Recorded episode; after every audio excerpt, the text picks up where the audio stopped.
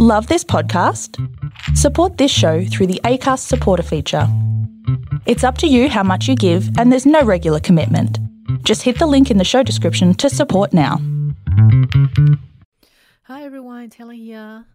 You know, at our podcast, we were wanting to center the perspectives of people who look like us and women, as well as marginalized people who has been historically pushed to the sideline of conversations.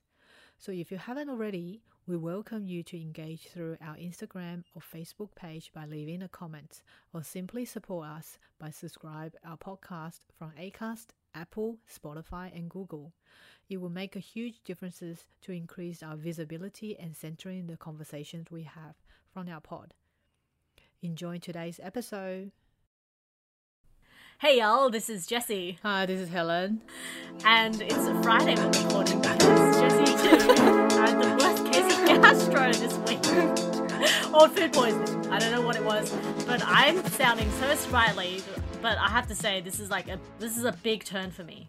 Why? Well, earlier, like the whole since Monday, I have been like just I don't want to you know um impress upon our viewers some awful bodily function, so I won't. I will. I will refrain. But let, suffice to say, I was in bed the entire week and I was about to go crazy. It's just the worst. Like uh-huh. food poisoning is the worst. You know, it's just like. Yeah, I, it's really the, I think the worst thing is the um, is the nausea, and the second worst thing is that um, I don't have an appetite, and eating is like Mm. my favorite thing in the world. Mm-hmm. Like seriously, my favorite thing in the world. So like, um, not being able to eat, not having the appetite to eat is like fucking torture. Yeah, and you don't have energy as well. That's really bad. Yeah, it's so bad. Hmm. Yeah. So like, I came from a massive high after doing some like Sydney Writers Festival gigs over the weekend to like crashing down plummeting into like the lowest low. Because like i think the last time i had food poisoning was like in 2014 and even then it wasn't like food poisoning. I think the last time i had food poisoning was like 2012 from sashimi at westfield parramatta. And never again have i had sashimi at westfield parramatta. Or was it sushi? Something like that. Um I actually don't think I've been back to Westfield Parramatta since then. For a very long time. Actually. Yeah. Um, but uh, yeah, raw fish, man, no good. I think um, what I worked out was like at the Sydney Writers Festival. Someone's trying to this is not sabotage the- you. yeah, no, That's yeah. Um, this is not to incriminate them, but I did have like a slice of um cold ham sandwich. You know those finger sandwiches Mm-hmm. Yeah. that you get at like uh what do they call it? High tea. Yeah. You know they're like Yeah. finger size. Yeah. I had one of those just before I went on to talk to Christos Tsiolkas. And uh, that must have done it because um, Andrew and I ate the same thing in the next couple of days, and like he's completely fine. Uh-huh. So and he doesn't eat meat, so he that's probably yeah, the well, difference, Andrew only differences. meat. Yeah, Uh-huh. so smart thing not to eat meat sometimes. Yeah. yeah. So anyway, I did a test yesterday at the doctor's because the doctor said I might have e not Ebola, um, E. coli. Uh-huh. Oh no, E. coli, um, sa- salmonella. Salmonella. Yeah, yeah. That's Yeah. the type of the bacteria or the virus, isn't it? Yeah. Yeah. Yuck. Yeah, so it's pretty awful. Yeah. So Helen, you came to see me on Saturday, Mm-hmm. Yeah, I went to see you on Saturday with my daughter uh, on the panel of the three Sydney Morning Herald's. What's it called? The new young Best new young uh, novelist. Yeah, that's right. Yeah. Yeah, I, I'm just surprised that they use the word young because it's just trying to imply. What? I'm not young. No, you're young, but it's just trying to imply that, you know, even if the first time writer who's in their 60s, they can't be in that category, you know. you know, you never know because writing is such a big spectrum on age. Some people doesn't start writing until like you know they retire but some people start writing at the very young age yeah Yeah. so that was a bit interesting i think yeah but that was a really good panel right. with you uh, vivian Pham and who's the other lady kate i forgot her surname sorry Krumnik, uh-huh uh-huh something like that. yeah She was really nice. so all three of you spoke really nice yeah with the discussion about your book uh, your work around the characters that you guys wrote yeah that was really good Yeah, yeah. I was very intimidated by those two women because they were so fucking articulate. Yeah, they were. br- You were brilliant too. You know, you make people laugh. Oh, good, because that's my job in my life. I, that's my like the the thing that brings me most happiness is when I make the people I love love around me laugh. That was really good. The Yeah. audience laughed at you when you said that. I think the moderator, Jason, he was asking you how your story came about and how you start writing, and you say that you just have so much anger and rage being a woman that you need to just vomit out. You use the word vomit through writing. Yeah. Well, yeah. I mean, I'm not the first person to say that. Also, I I, wa- I wonder whether vomit is too uh, explicit a word. I wonder if it was like awkward laughter from the crowd. Regurgitated all your thoughts. Yeah. I think I'm proudest most of the question. One audience question member was like, "Who would you like to read your book?" Yeah, as an audiobook. audiobook? Yeah, yeah, uh huh. And I said Ricky Gervais. Yeah, everyone laughed at the like one. Ricky Gervais is so fucking funny. Can you imagine? Imagine Ricky Gervais reading like an Asian girl talking about sex. or like I was thinking, trying to think of another effect, like or Steve Carell. yeah. no, I actually think Ricky Gervais. Both of them are better. pretty good. I think will be will Yeah. be pretty funny. Yeah. How did your daughter find it? Uh, she was really good. Yeah, she did question. Uh, like she whispered at my ears when the moderator was um, asking you about the characters, the main characters in your book, like how Jenna came about, and I think he asked something along the line, uh, "Is that?" Is a relative to your life or something like that, and you say that, oh no, Jenna is totally different to me. I'm not. yeah, I know. I have to say that. I mean, she is very different. Like, like I haven't done all the things that she's Yeah, done. and then It's completely fucking made up. even though my daughter hasn't hasn't read your book, but she kind of whispered in my ears like, "Oh, I thought that she was writing about herself.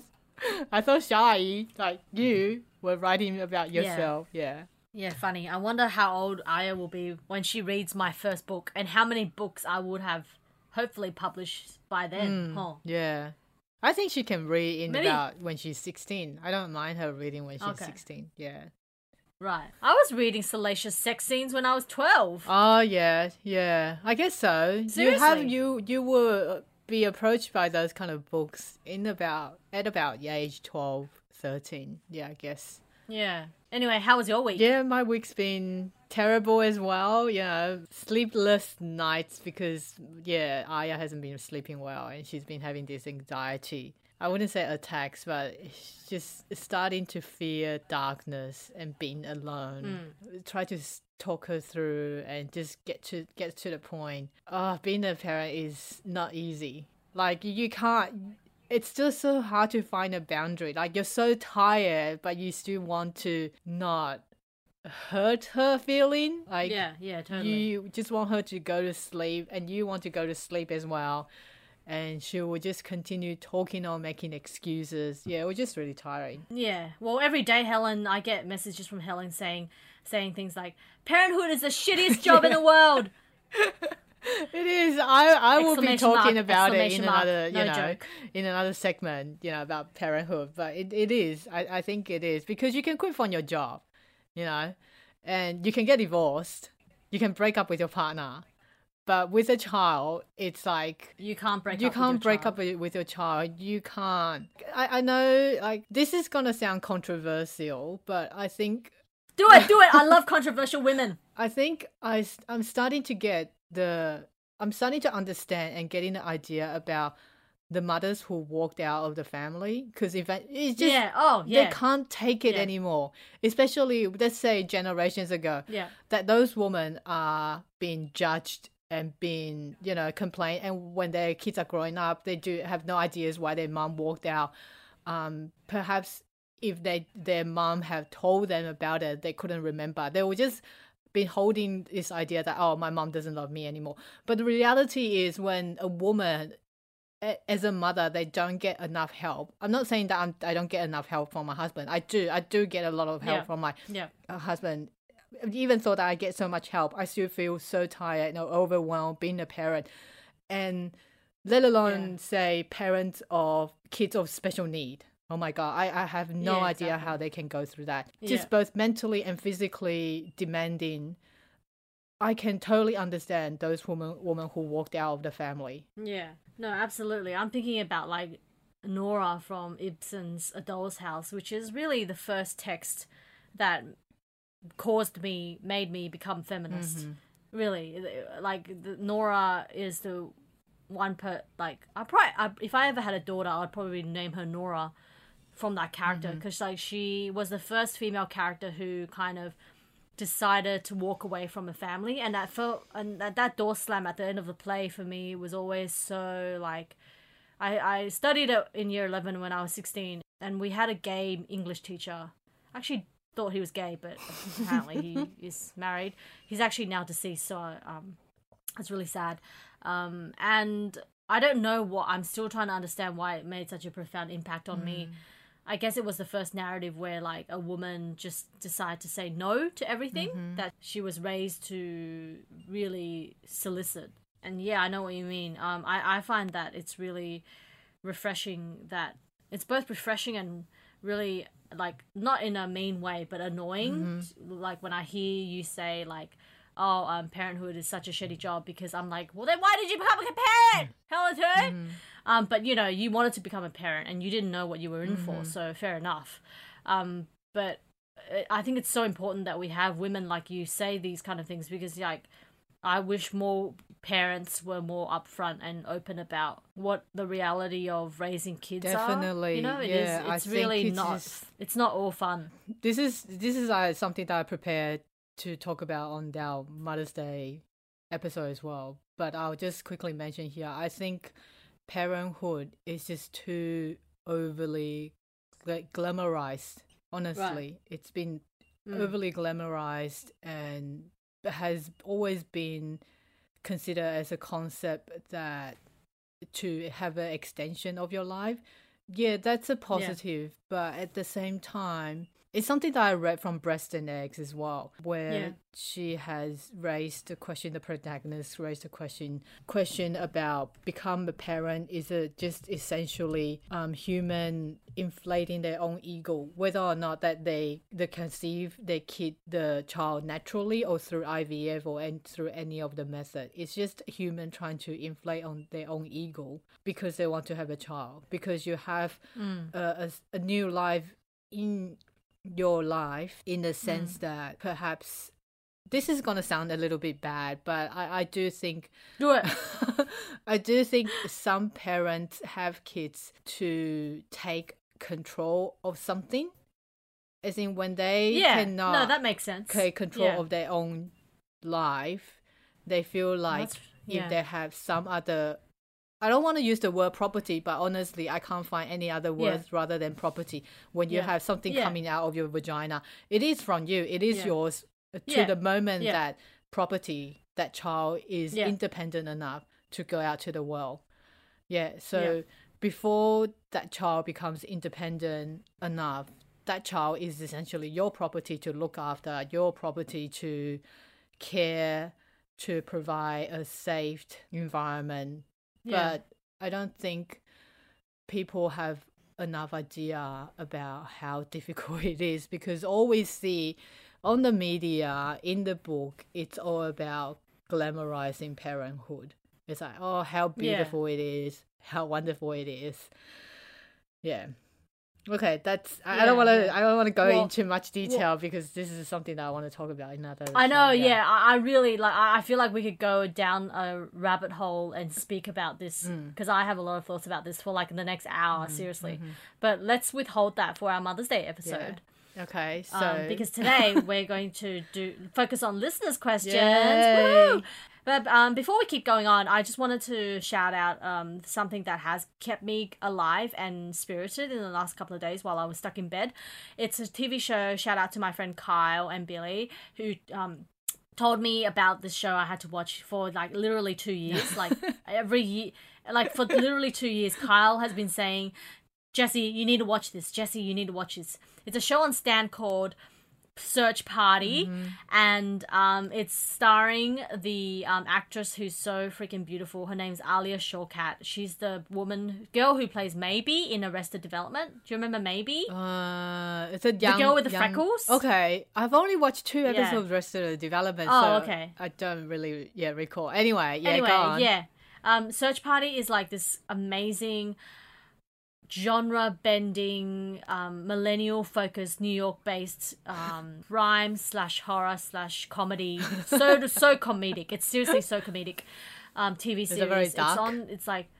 It's it gets really dark in the Ah, 4th uh-huh. season. Yeah, so I'm in the middle of the fourth season now, and I'm reluctant to finish it because then you know my journey would end Yeah. but it's just like it's so interesting like you really need at least two episodes in to get really sucked into Mm-hmm. it like the first episode i was like what the fuck is this? It was so strange. But um the more you get into it the more juicy it gets. And it like the every single character is so campy Mm-hmm. except for dory actually except for this main character.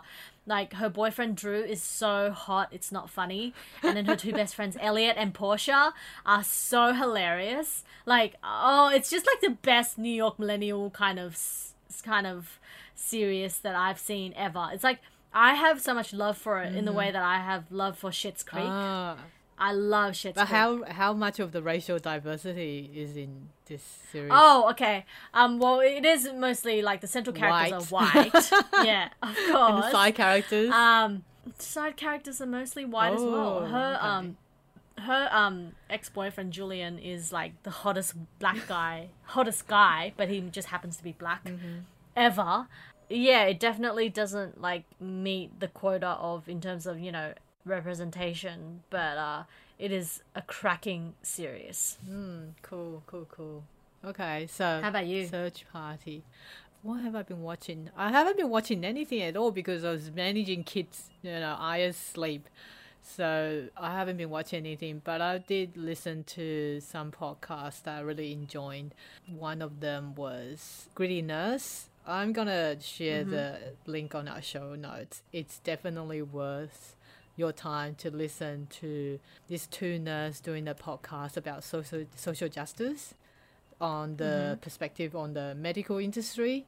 So that was really good. Um, I've listened to one of the episode. Uh, they invited a senior nurse who has been labeled as street nurse. Like they go out onto the street and look after homeless nurse people. So nice. because government haven't set up in, enough infrastructures around this kind of issues that community just have to step up you know? Um yeah so that was really good.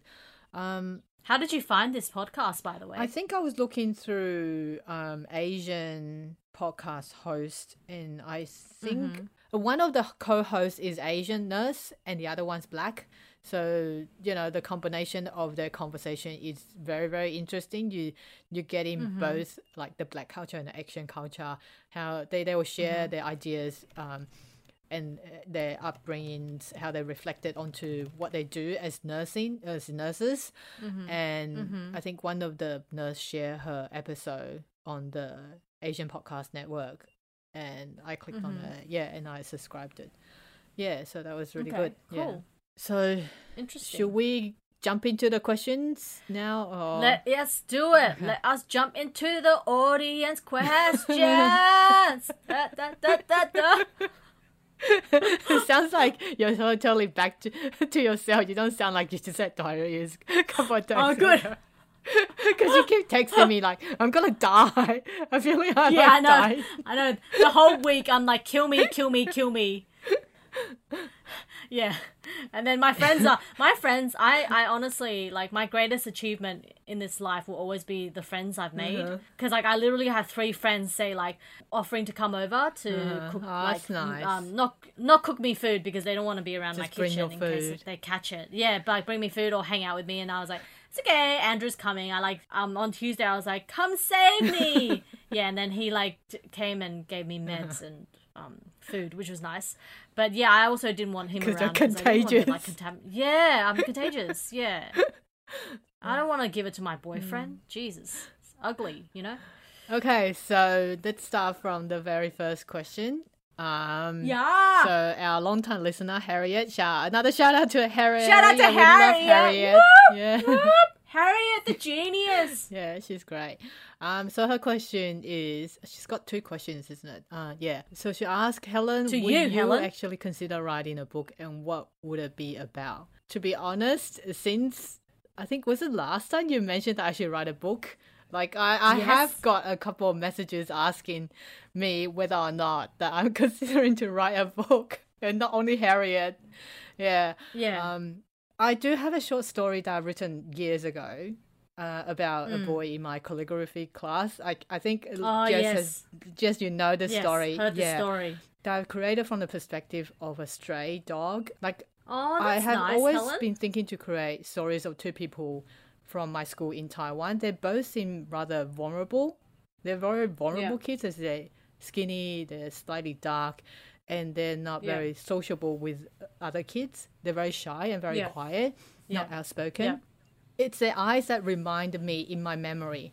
It's something about their eyes that they look through and observing people that I found really interesting. You're a freaking genius, Helen. I, I want to write about the boy in my calligraphy class because I've told Jesse a couple of times about the incidents I went through when I was growing up in Taiwan. Like in year one and year two in Taiwan, back this is back in the early 80s, we had to do a Yeah. calligraphy class. Uh, like once a week or twice a week, and you have to bring your own equipment, like the brush, the ink, and the paper, just all mm-hmm. and the stencils. Mm-hmm. You know, that it's like a package, and those doesn't mm. come in cheap. You know, if you don't have given money to buy, and back in those times, most parents are working or have small businesses. A lot of my friends, they don't see they're they're like keychain children, as in they got keys and walk to school. They come home to come home by themselves. They have dinner by themselves. So like I w- I grew up uh, rarely seeing our parents. Like this is when we're back in in Taiwan. Anyway, so calli- calligraphy class, you'd have to have equipment, but this boy, I remember that he never has equipment. As in, he never have the, the writing brush. He never uh, have ink with him. And just before we have calligraphy class, that he will go go to other classmates and like borrowing Yeah. stuff. Like, okay, can I Yeah, borrow yeah. the, uh, the brush for you from from you, or can I brush borrow the ink, or can I share the ink platform with you and something Mm. like that? Because the calligraphy teacher we had, he's this. I assume he was someone who was similar age to our granddad, and he was he came from mainland China. He was extremely strict, as in Hmm. before the class began, he would check every students if they had proper equipment. If they don't, uh, Hmm. he would get out a, like a bamboo stick and whip your palms. Like you have to Yeah. hold out your Yeah. palms and you had a whip. Yeah. And then if you don't have it next week again, you get double of the amount of whipping on your palms. That's fucked so up. this boy, Yeah. he um like I'm gonna cry now because Every like, time, almost every, time, Helen talks about this, she cries. because almost every week this boy like no one likes this boy because he's dark and he smells a little funny as well. Only when i'm older i understand people going through poverty. Gonna say something funny now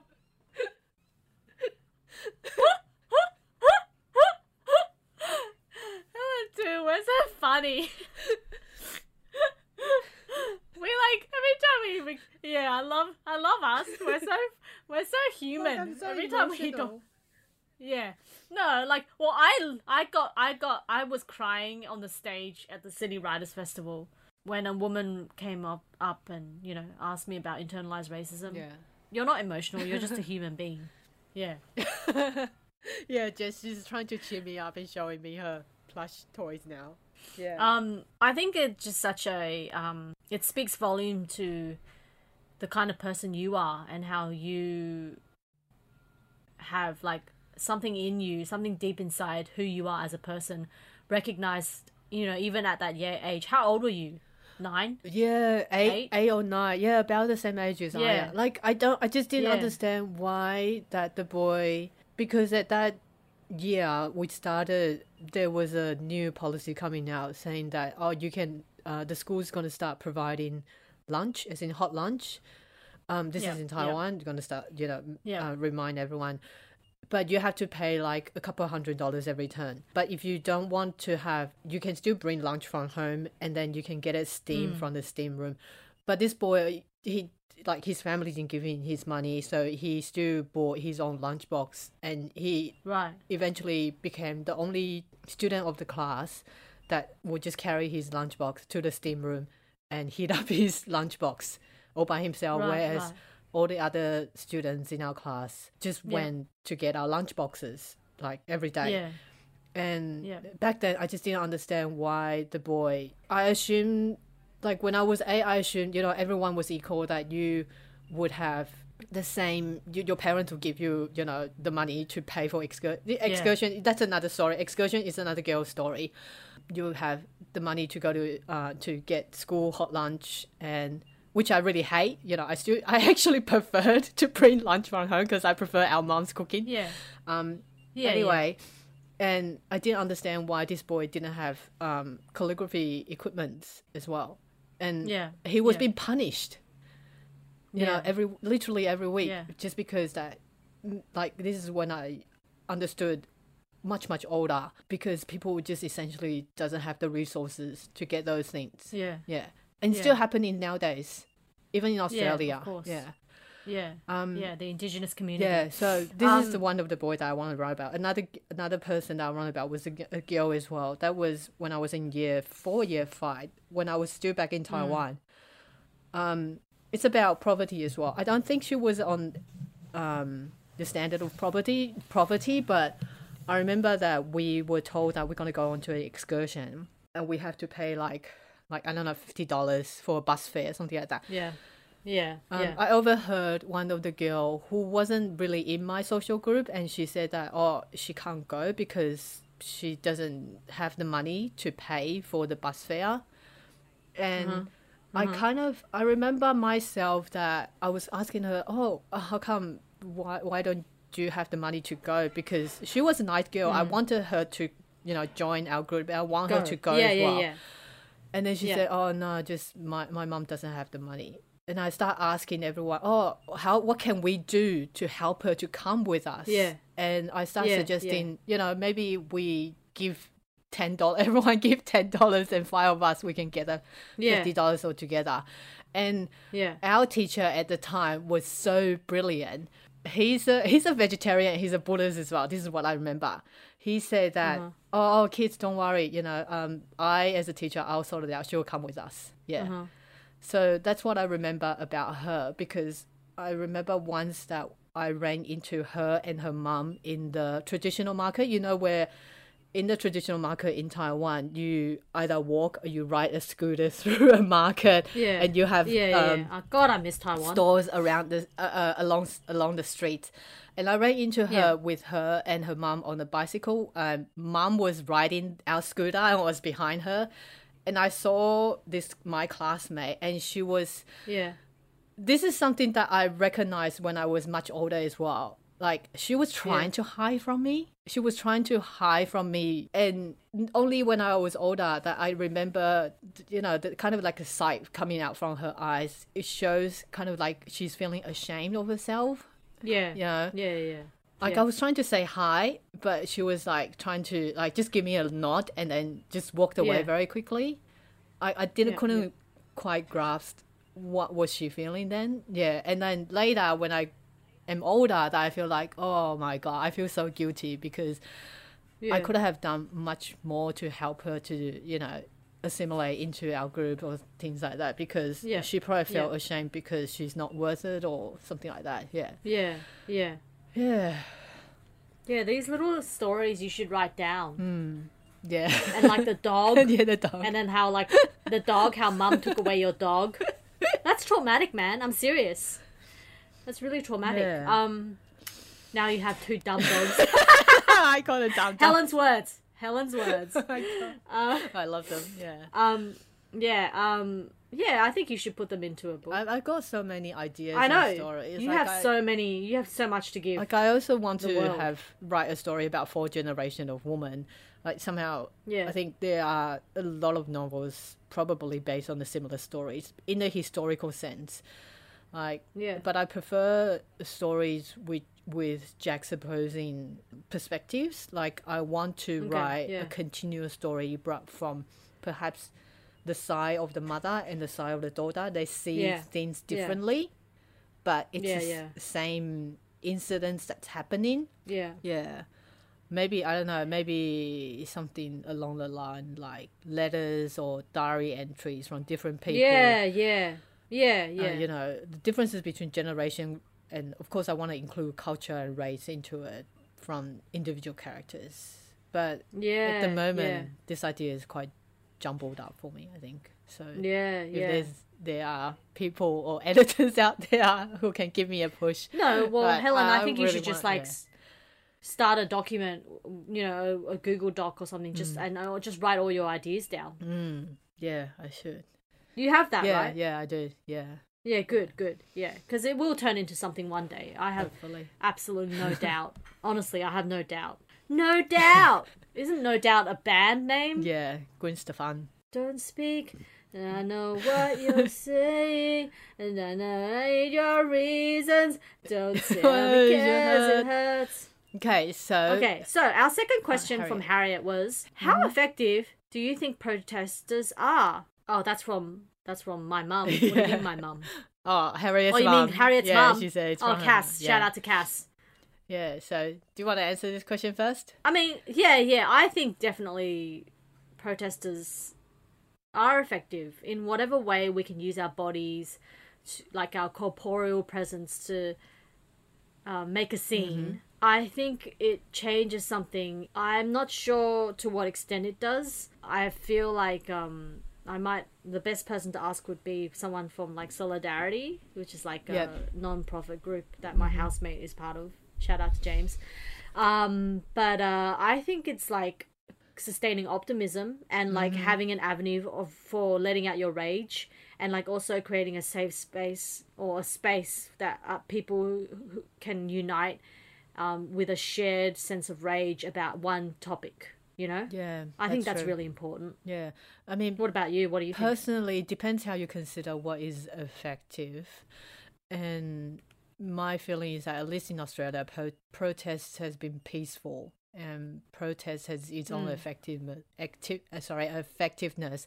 Um, apart from voicing our discontent, like getting attention from media and public Yep. governors, it's raising awareness. You know, sometimes you just have to look Mm. at the protest and realize an issue that we really never thought about it on Exactly. social justice, like cons- that never perhaps never really affect you, you know, and you start questioning your own privilege, questioning others' pri- people's privilege, and wonder why it has become like this, and you start extending that thinking of how and wh- how changes can improve the society as a whole, not Mm, just mm. benefiting a Yeah. subgroup of population. Yeah, that's what I think. yeah yeah excellent Mm. yeah very well thought out answer i love it Okay, so our next question is from Dragon Girl Food Book Diaries. That's her Instagram account name. This person Nice. asked, "What is the biggest lesson you've learned this year as a proud Asian Australian?" i've learned that there are so many wonderful asian australian women out there Yes, yes, I mean, I, I knew that they existed, but like, it's just like so nice to actually find them and like have them reach out to us. Mm-hmm. Yeah. So that we know that people like us exist in this nation. that's right. Yeah, I think for me, I just, I just feel like there's so many and so diverse of Asians, not just one Mm. type of Asians.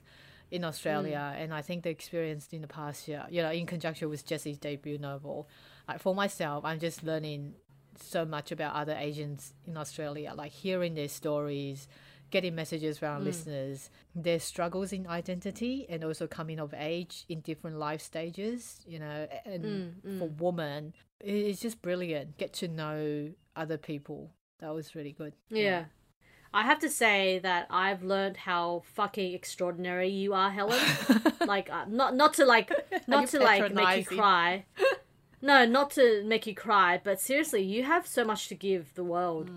Like, I sometimes don't even think you're my sister. Like, you're just this amazing fellow ally who like is so hungry for shit to get done, and like you're so hungry for knowledge as well. Like, um, you're so voracious and hungry, and your appetite is so inspiring. Yeah, but I'm just And I think that lazy. I'm so lazy. You're so not lazy. You do way more research than me. Yeah, I just think like if you didn't have so many child caring duties, like what kind of work could you do in in the world that people more people could recognize? Oh, but I think child Yeah. caring duties uh, had had me recognize the things that I have to change. as a whole, as in society as well. If I never have child caring duties, I would never mm. Picked up. Be angry. Yeah, I'll never be angry. I don't think I would. I'll probably still see the inequalities at workplace as and for career women Mm. as well. But I'll probably find it hard to recognize inequality as a mom compared to the whole society. This is some yeah, the other will be for the episode. But yeah, for me I think Yeah. childcare and duties have kind of awoke me. Oh, Yeah. interesting. In the sense of debating these kind of things. Yeah. Yeah, yeah. Okay, so next question. Our next question comes from Amy. Let me read out Amy's message. So Amy says, "Hi Jesse and Helen. First of all, thanks so much for your content. I'm an Aussie Korean now living in New York. Yay, New York. Um, Amy, I'm so fucking jealous. Get me there with you. Okay, and then she says, I love listening to your podcast and keeping up with Australian news as it pertains to Asian culture. Congrats, Jesse, on your recent award. And my question for you guys for your Q and A is in relation to this. I want to purchase your book, and I always like to do it through independent bookstores to support small businesses. But it seems Amazon is the only option from the US, at least. So my questions are: Question one. What is the ultimate trickle down percentage you get as a writer from Amazon versus independent bookstores? Mm-hmm. And how can I be more conscious of where I spend my money to support the writer? So, Amy, that is such a great That's a question. brilliant like, question, how yeah. amazing are you? Yeah. yeah. Because, like, I feel like Amy must be some sort of creative for her to think about Mm-hmm. this, you know? She's our type I- of listeners. Yeah, because I always think about like how much my creative friends are getting. Like I Hmm. mostly like to pay them. Like I, I, I know. Shout out to Tess. Um, she's done one or two things like just because like sh um out of the goodwill of her. But like I always like to pay my artist friends Mm-hmm. for work they do for me. Um, so thank you, Amy, for this great question. So um, I'm not, to be honest, Amy, I'm not sure about the di- in the, the difference between Amazon and um, Independent. I'm not sure. Yeah. Yeah. how much indifference I get if you buy from Amazon or if you buy from bookstores. To be honest, I also don't know what it's like in the US, so I won't be able to say. Um, I know that this is public knowledge. At least here in the Australia, I get ten percent of proceeds. So like, you know, you can work that out. If the book costs twenty nine ninety nine. Thirty dollars, I get ten percent of that, so I basically get three dollars for every book. I think the best thing I agree with you is to support your local bookshop. So wherever you live, um, Amy, I'd say like I listen to the New York Times rev- book book review podcast, which is like hosted by Pamela Pamela Paul Paul Pamela. Paul? Actually forgot. I forgot her name. Oh my god, I'm so bad. And she um she um every week they they do a rally up about like um what to do to support local bookshops and i think good. like the local bookshops um the ones that haven't closed Hmm. devastating news um uh, you can like buy from them they like do shipping or like they have people who cycle to you i think i'm not actually Cycle sure, I'm sure Is that I'm sure Amy, Eats book? Yeah exactly book delivery um i'm sure amy you know this but um I would definitely always go if you can afford it, Amy. I would always go for um, local bookshops over Amazon. Yeah. Everything over Jeff Bezos. Yes, exactly. And we, we always we know that Amazon don't treat their employees right. They don't pay them right. You know, it's just pathetic. It's always like that when you have a superpower business yeah, system. yeah, exactly. They're just exploit the people. Yeah. And Yeah, another shout out I want to mention if anyone wants to get books from writers of, of color, Amplify bookstore. Yeah, that's I feel Mm-hmm. like we're gonna have to make them our official bookstore. Yeah, so it's run by two, Yeah, uh, Amplify. two ladies in Melbourne. They have their online store that you can check out. It's so good.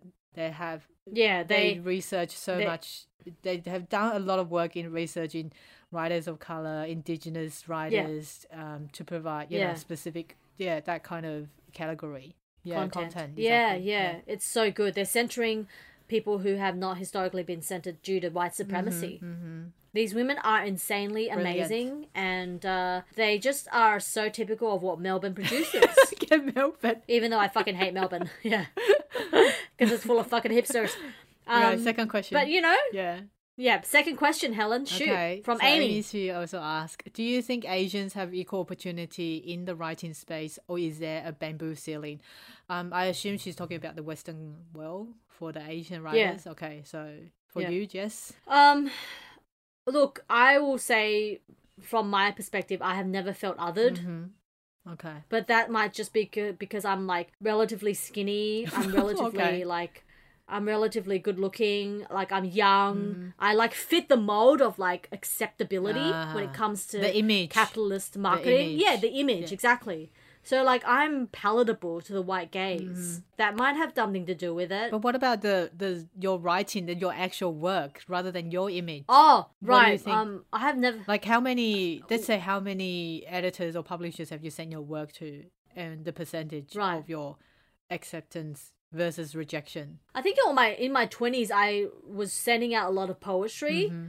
to like very conservative publications here in Australia, Mm-hmm. not knowing they were conservative, and then I would get rejected. so I have had my fair share of rejection, which I I've always known is a healthy thing Mm-hmm. for writers to experience and to build a thick skin. Yeah. But with I guess with my like writing in the last few years, um, I've sent it to a few people, and I've mostly got like good.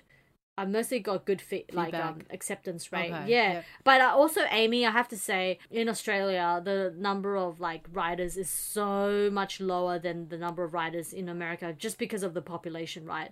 So Mm-hmm. it's like so much more competitive in the states. Yeah. Yeah. So yeah, I know that there are more resources for Asian American writers, though, like specifically, like you know the Asian American Workshop. yeah, um, they have specific even so many- Asian American woman and you know Yeah. uh, Pacific Islanders coalitions and yeah, yeah, exactly that there's there's very- so many ngos that few. focus on just asian women and Yeah. asian writers um a lot that you know people like alexander chee and tony Liminid, that I can't pronounce his surname, um, and R.O. Kwon, you know, they're involved in. Even though it might be a bit harder in the States, it also, like, there are resources that can help you as well. Mhm. Yeah. Whereas in Australia, it's still very rare to have um, I don't think we have any Asian, Asian writers just Asian writer. group Coalition, Yeah.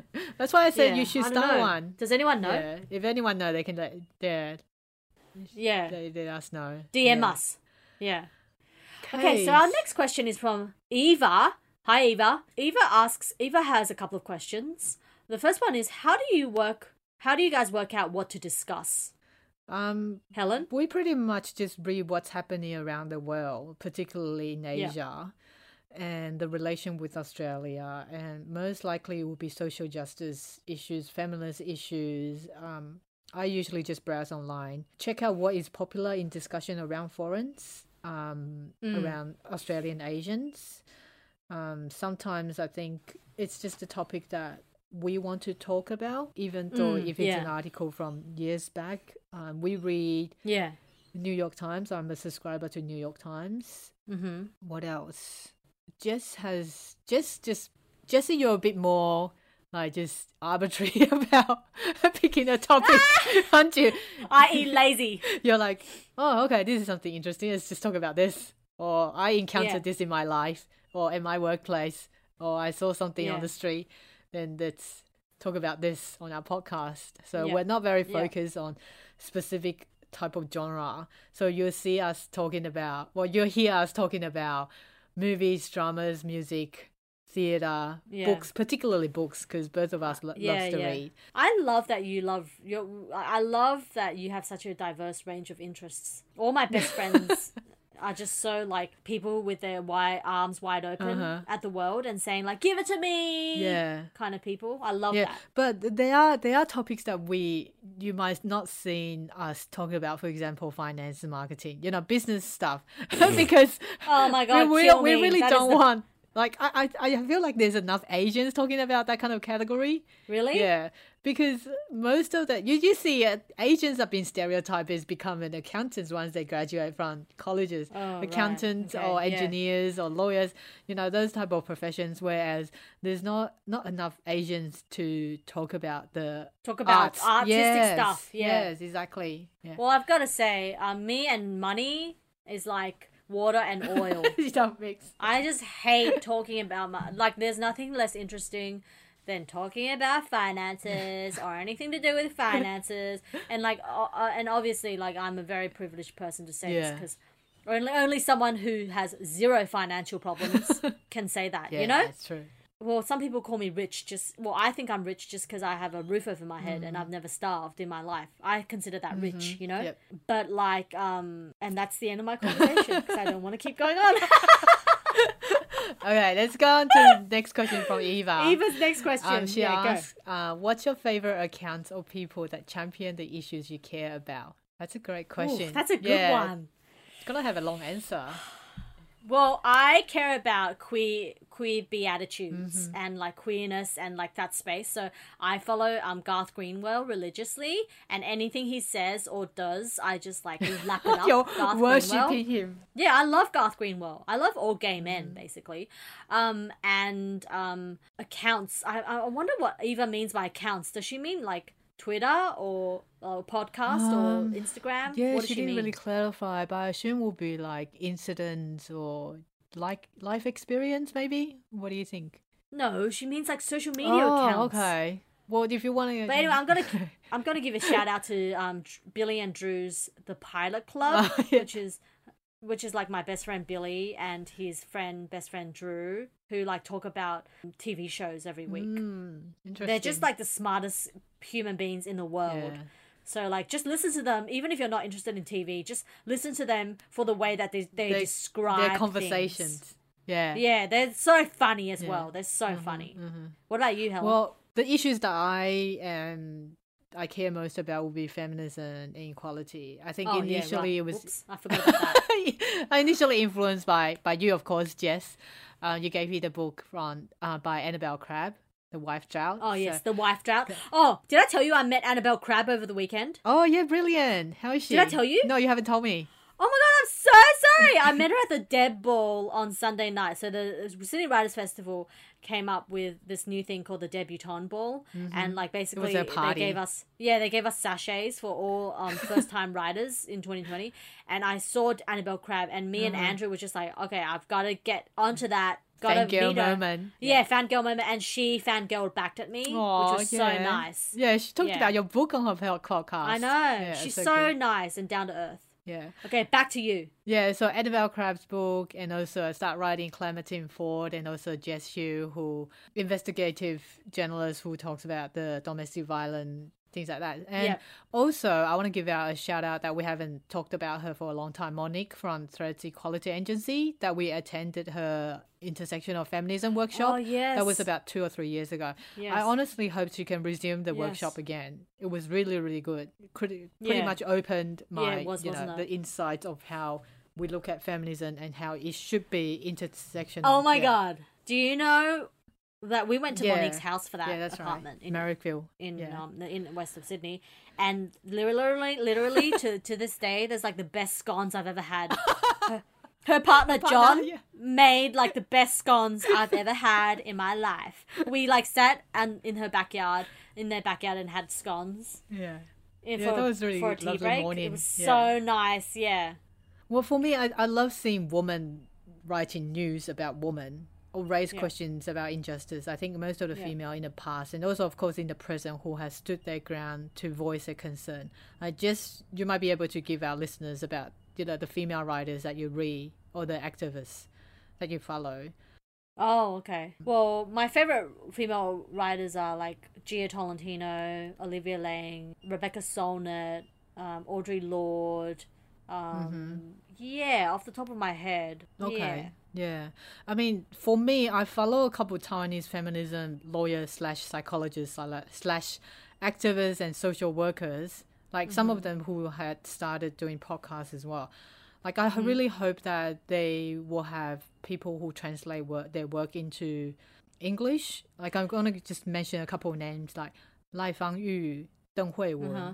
Lu Qiuyuan, Xu Changde, and so there's a social worker slash baseball umpire. She's a, a female umpire in Taiwan. Um, Yeah. Sophia, uh, she's a Muslim as well. They are Mm-hmm. very, very progressive in speaking out about important issues of women's value. They put a Mm. Yeah. lot of effort into breaking like uh, traditional barriers for ma- women in marriage, divorce, domestic violence, as well as parenting. Like I know, like I kind of hope that their work, just like I said, they have some of them have written book as well. It Could be translated Mm. into English. For example, there is a book uh, by Xu Changde, who used to be a mu- uh, musician. He's still a musician who composes nowadays. He wrote a Oh book wow. called Toxic Motherhood. Uh, he's like I think in that book I I haven't read that book, but from what he had other people has described, it's really brilliant as he's trying to dismantle the idea about motherhood. Mm. Yeah, and not being people shouldn't be considering that being a mother should take all the controls of a child's life. Yeah, totally. Yeah. Yeah. What No one should have complete control over anyone's yeah. life. The reason I'm saying that it should be translated into English because I feel like there's so much resources in this kind of genre, but Yeah. written by white people. And Right, for yeah, yeah. those Asian diasporas in Western world, like they, we are still trying to eliminate a lot of stigmas around us that we Yeah. still hold very rigidly because it Yeah, comes down from yeah. Generations. Yeah. And those self-help books that's written by white people, like mostly they are written from the perspective of Western white person. You know, a lot of a- yeah. Asian diasporas, the the lack of cultural understanding. I think there's still like a barrier. Like Yeah. it's their solution might not be solutions for us. Uh, Exactly. Yeah. Yeah. I love that you and also that because the Yeah, go on. internalized trauma a lot of Yeah. Asian diasporas faced is totally Yeah. different. Yeah. Yeah. I was watching the first episode of Jess Hill's amazing SBS three part documentary, Look What You Made Me Do, which is based on her book. Mm-hmm. Yep. And like um it's Yeah. Mm-hmm. so good. Seriously, everyone who's listening, you have to fucking watch it. It's seriously so good. It's extremely triggering, so just be careful. No, it was very triggering for me. I, I really, really triggering. But like it's just such a well done series. At least the Mm-hmm. first episode. And I'm sure the second and third will be as well. But like um uh, I, I I I kept thinking like, where are the women of color? Like, why are we not looking at also the women of color or like the indigenous women who are probably like Exactly. much more vulnerable in a lot of sense, and also like um Mm-hmm. in different cultural backgrounds, like um the way that a man interacts with a woman in in a marriage is like it's just so different. There's It's still very this different. proprietorial sense that like Yes. means that the man has ownership over the woman. Mm-hmm. And so like when we have conversations about like how do we stop domestic violence, um, we're actually like leaking into a lot of murky waters in terms of like, well, how do we do that, but also fight like you know one thousand years of cultural cultural traditions, you know? Mm-hmm. Like how do we fight that? Yeah. I don't know. I really don't know. Yeah, like I said, uh, I think last was it last week or the week before Clementine Ford came out with an, a so-called a bit more appropriate video, educational video about consent. Oh yeah, I haven't. I think that. she did really well, but Mm. like you said, there's no indications of the mannerism from people of color Mm. or indigenous people. The, the culture is very different in the Mm. way that you give consent to yeah, people Yeah. and there's a long term very rooted idea about how women should obey um, even if you give out this kind of educational video to you know asian men if they grow up with a certain sense of power over women they're gonna think that's bullshit then how can you change that Exactly. kind Exactly. of Yeah. um, idea yeah how do you change Yeah. that kind of thinking yeah Precisely. Fucking precisely. All right, let's move on to Eva's third last question. Um, how did you meet? Well, Oh, that's we, have, a- we share okay we share the same mother. Sorry, that was the second last. Yeah, so for the for our listeners who doesn't know, Jess is my younger Yeah. sister. Okay, Eva's last question. How Yeah. what motivates you, Helen? You answer that first. What motivates you, Helen? Um, I think talking to Jess really motivates Yay. me and exploring topics and issues that are relatable to our Mhm. lives. I think it goes back to how we met because as sisters, we we didn't really No, Helen was the when we were Helen younger. was the Helen was the black sheep of the family. Black sheep. She's in she's in none of our family photos. Or if she is, she's like on the side, Yeah. just like looking depressed. it was really bad, you know. I don't know how resonate how would that resonate with a lot of like firstborn of the immigrant Right. family, but I feel like it's t- really hard to be the Yeah. first child of an No, immigrant family because you take up so much Yeah, shit. yeah, absolutely. I'm not jealous of your role. I'm not jealous of your role. Um, what motivates me are other women and like um be- wanting a better world. Seriously, wanting a better world for women. That I seriously Yeah, just uh, the only people I care true. about in this world are women. I just I, I women fucking are the bomb. Like I remember saying during my speech on was during my talk with Christos Tsiolkas on Sunday at the Writers Festival. Um, I, I, Mm-hmm. he asked me, like, he said to me that he sees me as a queer writer, and then I responded in a way that made me like think. Um, when I heard myself talking, I just like spoke ad lib, and it Mm. sounded like I was coming out as trans because like I was saying like oh I wish I was a guy I wish I was a guy I'd have feel so much more freedom if I was a man Uh-huh. and I and really I do but like I wouldn't be who I am if I wasn't a woman like I really embrace You wouldn't consider yeah all, this all these yeah exactly I wouldn't be so You wouldn't have the experience to understand. like yeah. uh, everything I am, True. the identity that I most feel most kind of powerfully aligned with is my womanhood. Mhm. Like, is the fact that I am in a female body. Who knows? I might come. I don't know if trans is something that you just know when you're younger, or I actually don't know. You might. I might have to read up on this. But like, I I do wish I was a man, but like, um, I wouldn't change anything for the world because like I, I just think women are so much more. Um, I think women are much stronger than men. I think women are more compassionate. I just think women are warmer. Uh, they're kinder. They're more loving.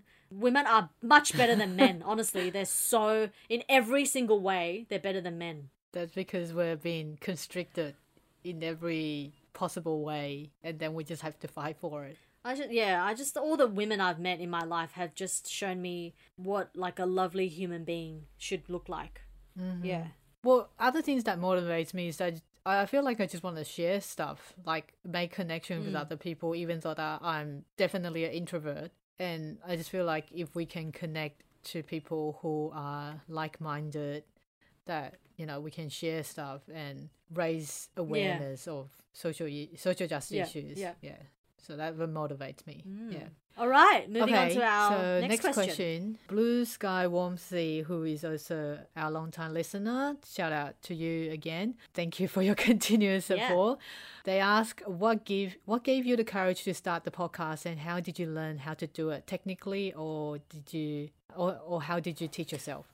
Well, I think for me to start with, I think I want to mention the podcast that inspired Yeah. me to do this work. Um, Plan A did just Oh suggest yes, me to start yes, I listening. love them. age, years ago. So they're Asian Americans who talks about mostly political issues, wasn't Yes, it? yes. Yeah, political issues as an Asian in America.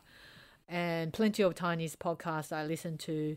How did we start? How did we learn to do it? Well, I just Google and YouTube. They are just practically your best friend if you Yeah. want to do anything, fix your Yeah, house. YouTube. Or yeah, no- YouTube and Google. Yeah, do you know um learn how to do a triple bypass surgery? YouTube, man. YouTube. Seriously, my brother's best friend, he's an OBGYN surgeon. Yeah. And he even said that he learns videos, he learns how to do surgery, surgery through YouTube. surgery through YouTube. Yeah. Because people just come up with creative ways to teach. Yeah, exactly. That's true. Yeah. I think with recording and editing for us is that we just learn as we go. You know, there's trial and Yeah. errors. Like our Yeah. earliest episodes are so bad and funny. I mean, our current one doesn't stu- our current one doesn't sound professional enough, but our very early episodes are not good. Silence. Silence. Long silence. Oh, we hear Jess say that. Oh, we're gonna cut this off, and she doesn't cut it off. That's so funny. Yeah. Okay, next question. Do you want to read that out? Yeah, so this question from Blue Sky Warm Seas to me, she says, Jesse, why do you think you come across so nonchalant about the success of your book? Okay, Yeah. so um, I don't know. I feel a bit like um, well, because I'm not an asshole, and I don't want to be an asshole. like Yeah. yeah because like because my like i said my greatest achievements will always be my family and my friends and the family that i build mm-hmm. around me. Even if i win the pulitzer prize or the nobel prize that doesn't mean anything. Come on. Like seriously? Like that's just like some people decided that you, they liked your work. And those some people mm-hmm. are not people i love or like mm. sleep with at night. They're, they're you know their their opinions are just my their opinions about the stuff i do you know? They, they Yeah. got nothing to do with who i am as a person. And mm-hmm. the proudest thing that i have like um, the things that I won't be nonchalant about are like things that are related to me and my own personhood. Mm-hmm. You know, I remember when I did get the book deal, I was uh, I called my brother and I was like, please don't make me turn into an asshole because like I always wanted to become somehow famous. Like I always wanted to be Famous, well yeah. known, Yeah, so that yeah, Yeah. but like, like I didn't want to be famous because I want to be famous, but I want to be famous so that I can talk about issues that mean stuff to me, so that I can platform Mm-hmm. issues about Asian women, and so that young Asian girls like my sister, my sister Lisa's daughter Evie, shout out to Evie who turns two today. Happy birthday, Evie. Yeah. um, she, so that she can grow up in a world where she's not like sexualized or like treated like a freaking secretary when she walks into a law firm. So I just want to like put my face out there so that there are other iterations of Asian women. That's why I want to be well known, you know. Um, Yeah. but you know, I'm nonchalant about it because like um, that's really the reason. I don't want to be an asshole. Like I just hate people who are like, yeah, my like I'm so famous. I won this award. like like who gives a shit? Everyone's winning awards every day. Like you know. Mm-hmm. Honestly, if I ever got married, I'll be like, oh my god, just like get this day over and done with. Like I will never be someone who celebrates big celebrations that people tell you are big deals in your life. Yeah. Buying your first home with your husband, getting married, having children. None of those things matter to me because um, the things that matter to me have always been things that I built myself. As in, I decided this is what matters. Fuck what the rest of the world thinks. Like, I'm not going to be told what matters in my life. Mm-hmm. Sorry, that was long winded. that was good. Yeah. So hopefully give some inspired other women to follow you as well. You know, not be too much influenced by the external external force. Mm, Yeah. Okay, next question, Helen. This is from Okay. who? Minami. Yeah. So uh, they ask Have either Helen or Jesse encountered racial microaggression, e.g., people saying you have good English or insisting on asking where you're from? If so, what do you think is the best way to deal with this? I love this question. Thanks, Minami. Yeah. Minami, yeah. Um, so I have. Um, I went on a Tinder date about three, four years ago with a French black guy, and he said to me after like five minutes of sitting down, This is after you've chatted with him online. yeah, yeah, yeah. He said, him. Yeah. he said you have really good English. oh, okay. And so where was he from himself? He was from some part of Paris. Okay, so he's he's French. Yeah, he's French. Yeah, Okay, yeah. and how did you respond? I just laughed awkwardly and then like ended the date five minutes later. And then I went back. I went back to my friend's house. I was living with her at the time, and she was like, "Wow, way to go, girl, cutting a date short." And I was like, "Well, I'm not gonna sit like for another hour, waste my hour of my life sitting across someone who I know I won't end up with, or like who I know I don't like, you know." So I just cut that date short. Ah, Yeah. Okay. Have you had people who told you you're good at English? Well, for those who knows me, that oh, like I visit local courts with my therapy dog Jake. And pre-COVID, they used to have like elderly volunteers who were Mm. visiting the courts, serving like coffee and biscuits. Yeah. Like they're from church. Right. like elderly from church. So I got to know some of the like senior volunteers. They're truly like they're really nice and sweet. They talk to me about their pets, their kids, their grandkids, and they And they're all spoil white, Jake. right? Yeah, they're all white. They spoil Jake with they spoil Jake with like biscuit crumbs sometimes. Anyway, so during the conversation, out of a sudden, like a grandpa said that, "Oh, your English is very good." Mm-hmm. It kind of took me off guard because I wasn't really sure how to respond Yeah. so like what I did, like you as well, like I did this fucking usual um Asian polite mannerism and response. like, Oh, thank you.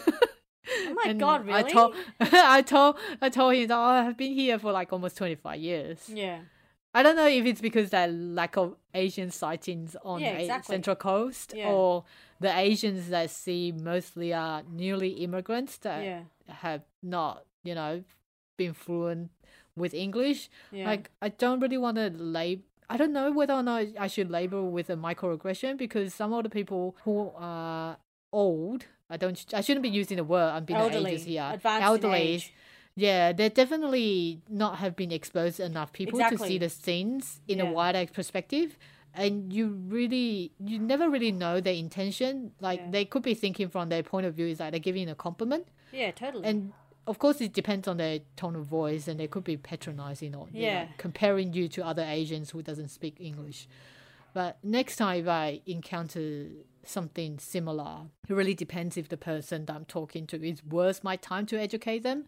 Yeah. You know, Yeah. um, I would still just tell them that yeah, I've been here most of my life. It's kind of forced me to pick up the fucking colonizers' language. Yeah. Um, I don't know what I'd say. Um, how to deal with someone who says that. Um, like, yeah, I guess what Helen said is good. Like, consider if it's worth your time. Um, for me, I just kind of fucking walk away, to be honest, because anyone who says that or treats me that way is not someone who I feel is worthy of my time. So I kind of just fucking leave. I just leave. I just walk away, Yeah. honestly. The older I get, the more I'm better I am at just leaving things when they don't serve me. And I think that's like um, really ties in well with Minari's second question. Um, Minami. So, yeah, Minami's second question is Did you notice difference between being in your 20s versus 30s? I'm turning 28 this year and still don't feel adult enough.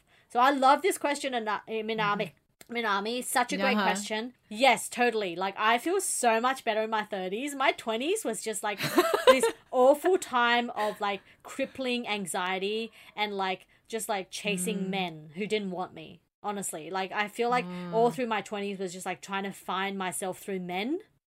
And that just never does you any good. Yeah, You know, I remember really just doesn't. yeah.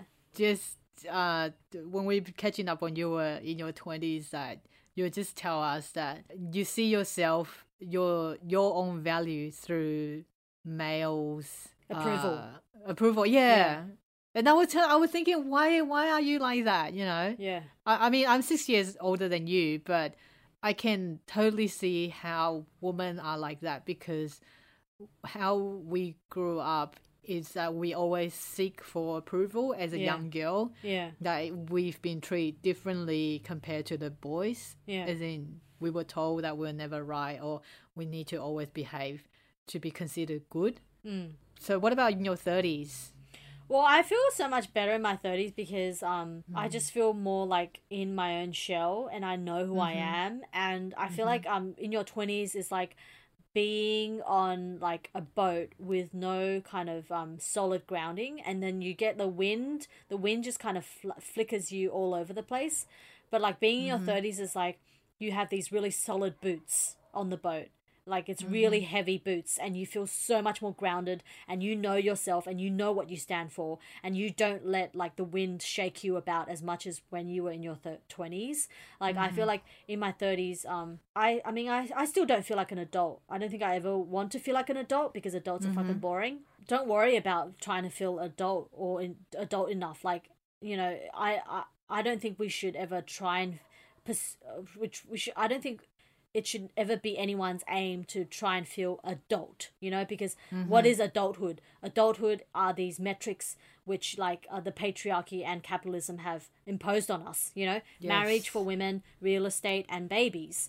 Um, and those are three things that minami if you want them then you know go for it. But for me it's not stuff that i ever want. So like um i don't ever want to feel like an adult because it's like kowtowing to uh, the things that other people tell me to want, but I don't want Yeah. them, you know? Mm-hmm. So, like in your 30s, and also I have to say, it won't change immediately after you turn 30. Like, I feel like I've been much happier. I think 32 and 33 was when I started feeling like amazing. When I started feeling mm-hmm. like, yeah, I feel grounded now. Like, when I think of when I was 30 and 31, I still felt a bit like, oh no, I'm still kind of in my 20s, kind of thing. yeah, but, but yeah, it's taken a few years after uh-huh. turning 30 where I felt really much like, I'm so strong in my own sense of self. Mm-hmm. Yeah. How about you, mm-hmm. Helen? Well, when I look at this question, I'm like, oh, I'm so far from 20s and 30s. Fuck. Like, I think it's really different between individuals. So my answer is going to be very subjective. Like, different people's life choice can result differences in answering this question. Like for me, in my twenties, I was I dived stupidly into marriage and motherhood, and combining with career. So I was concentrating of what like what Jess just said, one might consider as ticking all the boxes, being mm. like an Asian woman. Mm. But honestly, I have to admit that my luck of meeting the right people, like my husband, I mean, mm. he's not perfect. He's just like any other man, but we're both willing to learn and improve our lives Yeah. and being the first mother amongst all my friends honestly felt lonely Mm. and also being pressured, being good at everything, kind of took on a toll of my mental health. I think Yeah. my elasticity, el- elastic. Well, how do you E- pronounce that word? elasticity. Elastic. Elasticity. Yeah, elasticity. Yeah.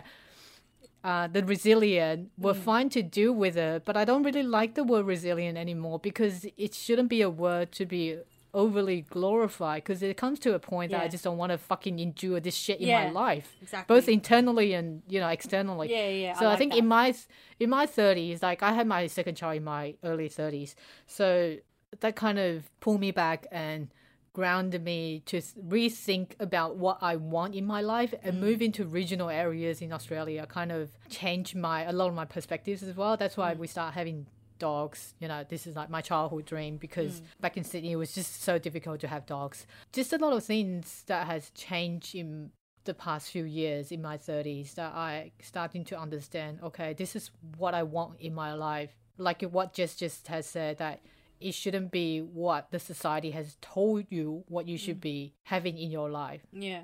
yeah so I don't know about adult I don't feel like I'm an adult sometimes as well Yeah. because my first child think I'm childish sometimes to get embarrassed in public with me Yeah. Yeah. yeah. yeah I think it's so important to keep a sense of playfulness. Like the most Yeah. adult, like I'm using quotation marks here. The most adult people I know, like my brother, he's like the most childish person ever. yeah You he's know, so like stupid a, adult just so means like silly. you got you you have your I guess maybe your finances together that you don't need to rely on mm. anyone to support you yeah, you financially. you have the independent. Yeah, Yeah. Um. Other than that, you don't have to tick any other box, right? mm-hmm. You know, Yeah. like be as playful as you want. that's true. Yeah. Yeah. Okay, so that was our final question. Yeah, it's that was nice great, answer a lot of guys. I know, and I've learned a lot about Helen as well, which is nice. yeah. Yeah. Okay, so that's it for this episode, special episode, and we'll catch you next time. Yes, we'll catch you next time, guys. Bye. Bye.